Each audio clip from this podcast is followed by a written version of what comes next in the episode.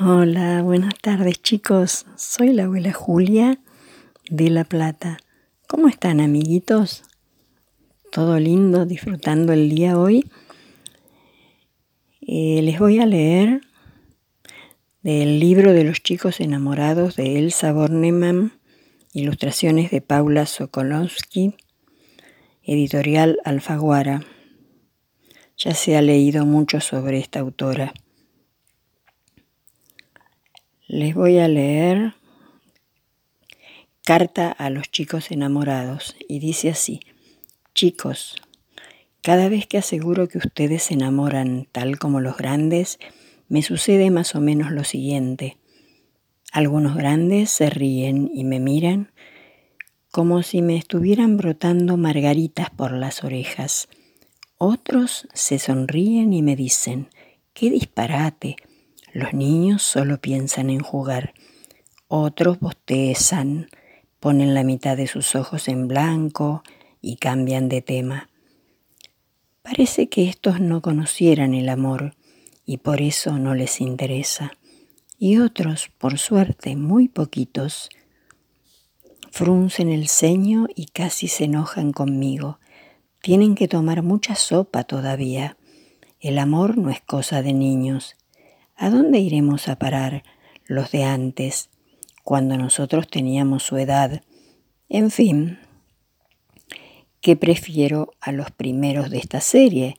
A esos hoy les regalo una margarita de las que crecen en mis orejas y también los invito a leer este libro, porque estoy seguro de que, tal como ustedes y yo, ellos saben que es cierto lo que afirmo, aunque como vivieron su infancia hace mucho tiempo, acaso se les haya perdido en el baúl de los ayeres y les cueste recordar cómo sentían entonces.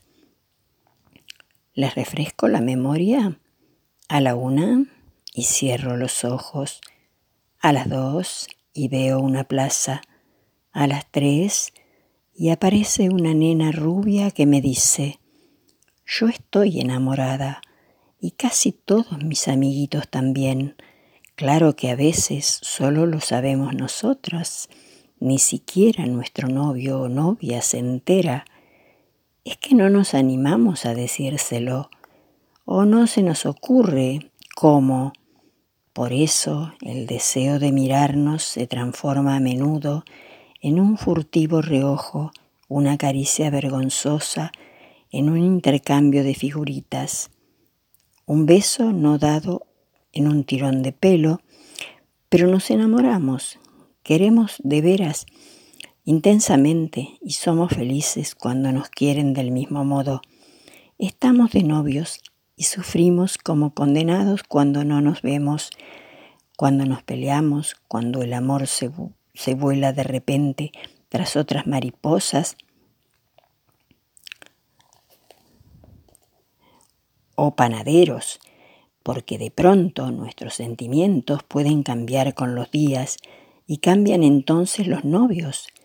Pero ¿cuántas horas para querer tiene una semana? ¿Cuánto tiempo todo un verano? Adiós, corazón de arroz. El año que viene me caso con vos. Abro los ojos, la nena rubia ya se fue, pero llegaron ustedes, chicos, que ahora tienen más o menos su edad y que como ella están enamorados. Y para ustedes soñé, imaginé, quise y escribí este libro, donde van a encontrar poemas que cantan o lloran las distintas sensaciones que produce el amor niño, agrupados para que fácilmente puedan elegir uno según tengan ganas de declararse, enojarse, amigarse.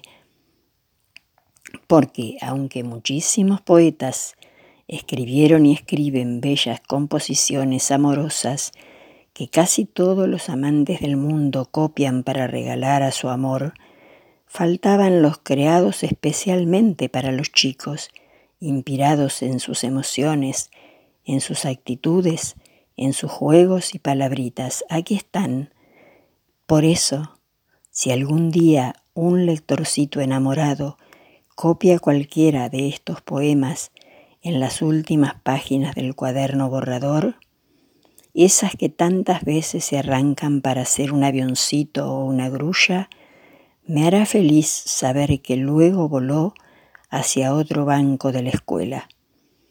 Me hará feliz saberlo, porque recién entonces voy a comprobar si este libro que escribí para ustedes es de ustedes como se intentó. Y ahora me despido. ¿Eh? ¿Que si yo me enamoré cuando era chica? Ah, como presentía que con todo derecho podían hacerme esa pregunta, incluí al final de este volumen el cuento de mi primer amor. Pero, ¿quién de ustedes me cuenta el suyo? Si alguien se decide, puede escribirme una carta en el sobre. Debe poner así, señora Elsa Bornemann, editorial Alfaguara. Buenos Aires, Argentina. Prometo guardarles el secreto.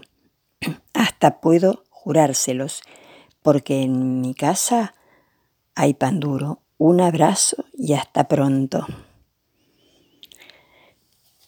Colorín colorado, así ha terminado. Los dejo con un fuerte abrazo y muchos, muchos besitos. Hasta la próxima.